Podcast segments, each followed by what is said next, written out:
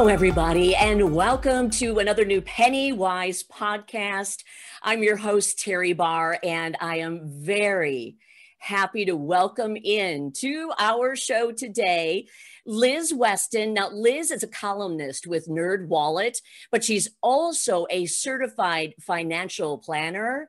So, guess what this means? We are talking about your money plans, and in particular, when it comes to how do you deal with your debt? right now as we continue into 2021 and we're still in a pandemic. Liz, thank you for being here. Oh, Teri, it's my pleasure. I've been looking forward to this. Oh, as have I, because I think we all want to talk about debt right now. I know it's not a fun topic, but it's important.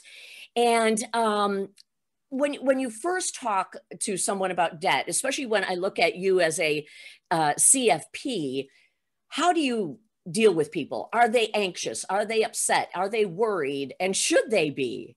Yeah, I think most people, with most people, debt is a real weight on their conscience and on their mind, and mm. they want to get rid of it as quickly as possible in most cases. Some people are more comfortable with like long term debt, mortgages or student loans or something like that. Mm-hmm. People that have credit card debt often feel like it's just a weight pressing down on them. So, one of the things that I want to check right away though is is the level of their debt actually manageable? I think a lot of people struggle with just essentially unpayable debt. And by the time they realize they're in too deep, it's pretty much too late. Maybe bankruptcy is the only solution. So, right at the start of the conversation, I want to find out all right, put the student loans and the mortgages aside look at your other debt. Look at your credit cards, medical bills, personal loans, stuff like that. Is that 50% or more of your current income? Because if it is, getting that paid off in any kind of reasonable time frame is going to be really, really tough. So at that point, I'd like them to talk to a legitimate credit counselor or a bankruptcy attorney, or preferably both, to see what their options might be. Wow. Okay. Let's start with the idea of credit cards. I don't know if that's the easiest one to start with, but I think it's the one most of us are familiar with, either too much or trying to pay it off in big numbers. How has that been looking over the last uh, couple of months, if even the last year, that you're dealing with people and their credit cards? What was interesting is we saw credit card balances go down as mm-hmm. the pandemic pandemic progressed and that is actually pretty normal in a recession. People get more conservative, they kind of pull in a little bit and they get more careful with their money. So we saw that happening. At the same time, we've got this K shaped recovery where some people did have a lot of money freed up because they weren't going out, they weren't doing, you know, paying student loans, for example, because of the forbearance. So they had extra money to pay down their credit card debt. Other people barely getting by and they are leaning hard on their credit cards just to pay the rent or get the groceries on the table or whatever. So we really do have a, a, real divergence between how people are dealing with their credit card debt, how they're looking at their credit card debt. And and that K that you mentioned, that's a big thing in where people either have money or don't have money and where you fall on that K, is that right? Exactly. We've heard from so many people who said, I feel guilty because I'm doing so well. Or, uh, you know, I may have lost some income, but we're doing fine. And the drop in our other expenses has made these, you know, has made things a lot easier for us. And you contrast that with people that were on the edge anyway, who lost their job, who can't find another one, you know, who've been lurching sort of from stimulus check or unemployment or whatever any any help they could get. And we saw that with the incredible lines at food banks like the one in texas where there were you know thousands and thousands of cars. So you have on the one end people who are doing uh, really really really having a hard time and on right. the other end people who aren't and actually are are doing a little bit better or at least doing okay. Okay. What steps can you take if that's the biggest issue? If somebody is saying all of my money right now is going toward where I live and all my credit cards. Yeah. I would take a really hard look at that. Again, I would okay. look at how much that credit card debt is in terms of your income. You know, is it 50% mm-hmm. or more of your income? Or are you showing other signs of distress? Like, are you borrowing from one credit card to pay another or one source to pay another? Are you fighting over money with your partner all the time? Are you being sued over your debts? Are you already so far behind that that's starting to happen? If any of those things are true, you really do want to get some help, whether that's credit counselor, bankruptcy attorney, somebody to take a look at your situation and let you know is it time to look for debt relief or debt, you know, erasing your debts through bankruptcy? Okay. I think it's really hard for people to consider that. We just we want to pay our debts, you know, we don't want to we don't want to skip out on them, but sometimes it's just not a thing. It's not something you're going to be able to do. You you've brought up the word bankruptcy a couple of times and why is it do you think that americans are so about not wanting to uh, file for bankruptcy and as you mentioned we want to pay back what we owe people yeah, I think most of us want to be good, as good as our word. We want to be true yeah. to our word and do what we said we are going to do. The issue is sometimes that's just not possible. And I've seen way too many cases where somebody drained their retirement account and drained their home equity and wound up filing for bankruptcy anyway. So what they've done is they've taken money that could have been protected from their creditors and thrown it at debts that weren't going to get paid off anyway. So at a some at some point with unmanageable debt, you have to take a look at okay, the bank is probably going to be able to get away or get by without my payments. How am I going to do without a retirement fund? How am I going to do without a home or home equity? Not very well. That's what the bankruptcy laws are for. It's about giving you a fresh start so you can start over. Yeah. And I wonder how many people don't think about when they are taking out of their 401k or their IRA or whatever, and then they don't realize now I'm not going to have that for later. And oh. Ooh, then you're stuck for the long run in some ways. Well, and the impact can be enormous. The, mm. the younger you are when you do that, the bigger the impact down the road. People take, you know, maybe five or 10,000 out and say, well, that's not that much money. Well, it could have been a hundred thousand or $200,000 by the time you got to retirement. You're giving up all that lovely tax deferred compounding and it's going to get harder to, to catch up the older that you get. So obviously you don't want to do this at any age, but particularly when you're young, don't blow it off and think, oh, I'll just make it up. I'll make up for lost right. time because at a certain point you can't. Oh boy. Okay. Let's talk about student loans. Now, there has been a little, you know, uh, wiggle room there. Can you tell us about that?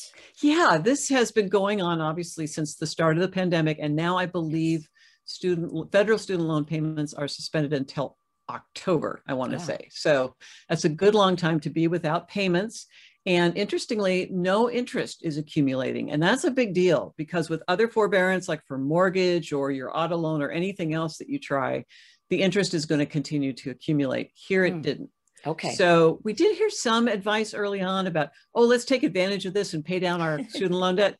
You know what? Most people have better things to do with their money than to do that. right. Student loan debt's relatively low rate it's tax advantage. You can write off a certain amount of interest. So, and most people don't have enough retirement savings. They're not saving enough for retirement. They don't have a big enough emergency fund, or they have other debt, or all three of those things. Mm-hmm. So that's where your your savings should be going. If you don't need it to live on, and you actually do have some extra money, you know, bump up that retirement savings, bump up that emergency fund, and take care of your other debt before you even think about making extra payments on a student loan or, or a mortgage. That's that is terrific advice. Thank you. You mentioned, you know, the mortgage. Is there any wiggle room with this? Right now, bec- again, because of the pandemic and the mm-hmm. CARES Act and other legislation, you can get up to a year of forbearance. And that can be incredibly helpful. That's not with every mortgage, but most mm-hmm. mortgages have that out. You just have to call your loan servicer and say, you know, I need this. I wouldn't do it if you can pay your you make make your payments because as we just talked about the interest is going to continue to accumulate. Right. If you are having trouble and this would help you can ask for basically 180 days and then you have another chance to ask for another extension of 180 days. That's almost a year without payment. Wow.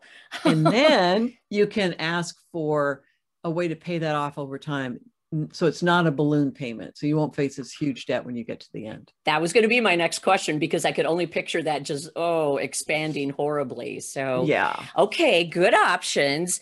And you also mentioned when we were talking you know about various loans car loans sound a little sticky that there's not a whole lot of wiggle room. Yeah there really isn't. I mean okay. it's it's unfortunate because a lot of people need their cars to get to work. Right. you know those of us who those people who can't work from home still need those cars. and it's really, really, really easy to overspend on a car yes. and to get in over your head. And there aren't any, there aren't very many good options with that, especially if you owe more on the car than it's worth. Then you are really, really vulnerable. You can't just sell the car and move on to something less expensive because you still Mm-hmm. have that debt. You have to figure out how to pay off that debt. right. So I think whenever possible, be conservative in terms of how much you borrow for a car. We have How- this. Yes, I, yeah. you have a number. You have a number that we've talked about, and I love this idea. What is it? yeah, that? it, it's it's the the four, the 24 is how we put it. So Yeah. it's try to put 20% down. That gives you some equity in your car no matter what. Because remember, when you drive a new car off the lot, that's about how much you're losing. Just as soon as you go over that bump, you know, and you're out on the street, boom, 20% is gone Yeah. or more. I mean, it depends on the car. So putting at, at least 20% down gives you a little bit of, of buffer. And the other thing is the four, which is four year loans. Now, the majority of loans these days are five years or more. There are such Uh-huh. things as 10 year auto loans. Can you imagine? You're still no, having no, and all those repair bills. right.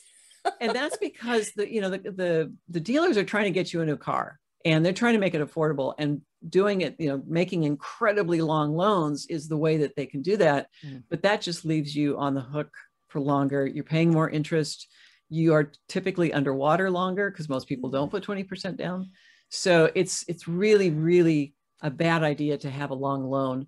We do have resources on NerdWallet to tell you about, you know, go- negotiating a loan, negotiating the car purchase, what you need to know, all that good stuff. But in general, if you can keep the loan to four years or less, you are much less likely to get in over your head. Okay. So we started, I know, we started saying, okay, this is going to be a tough one. How do we end this in a way that people feel positive? I know we're talking about debt, but we're trying to find that there's ways that there is some help out there. Oh, So- yeah. Yeah. people really need to know that there is help because you can feel like if you get in a situation where you're deeply in debt that there's there's no hope there's no way Right. out and that is never true the good news is that there there are many sources of help available to you and the sooner that you take advantage of them the better off you'll be i keep coming back to bankruptcy but if you are in a situation where you may be headed that way talk to a bankruptcy attorney sooner rather than later because you could be in so much better shape coming out of bankruptcy if you know what's going to happen and what's going on and you won't make the kind of mistakes that can be really expensive Right. or can cause problems even something simple like paying off a debt to a friend and then filing bankruptcy you know, that could cause problems with the bankruptcy attorney. It's like, why did you do that? Why did you prefer that person? You know, Wow. you might have to go to them and try to get the money back. It's, Oh, it's not a good oh, deal. no. Never a good deal. So just getting that advice up front. But you know, most people will be able to get through this without filing for bankruptcy. And there's all kinds of help that's available. If you have good credit, you might be able to, for example, get a personal loan to pay off those credit cards. Mm. And that fixes your rate and it fixes your payment. And you have, you know, you make those steady payments and you pay it off over time Right. which can be really helpful. Um, if you don't have such great credit, again, there's credit counselors. The National Foundation for Credit Counseling can help you out. Um, so there's always an option. There's always a way to deal with this debt. If you have student loans that you're struggling with, income-based repayment plans are a thing for federal student loans. And even I'm hearing even private student lenders are being more flexible these days. Mm, okay. So again, there's there's lots of ways to attack this. We have a whole center at NerdWallet called um, "Pay Down Your Debt" or or "Paying Debt." I actually forgot what we've what we named it, but if you if you search for NerdWallet and pay off debt, you will come to it, and it has all of these options that you can look into, all of these sources of help. So you know it's never too late, and and it's never hopeless. There's always something that you can do. So people should not freeze. I think there is that moment of of yeah, panic.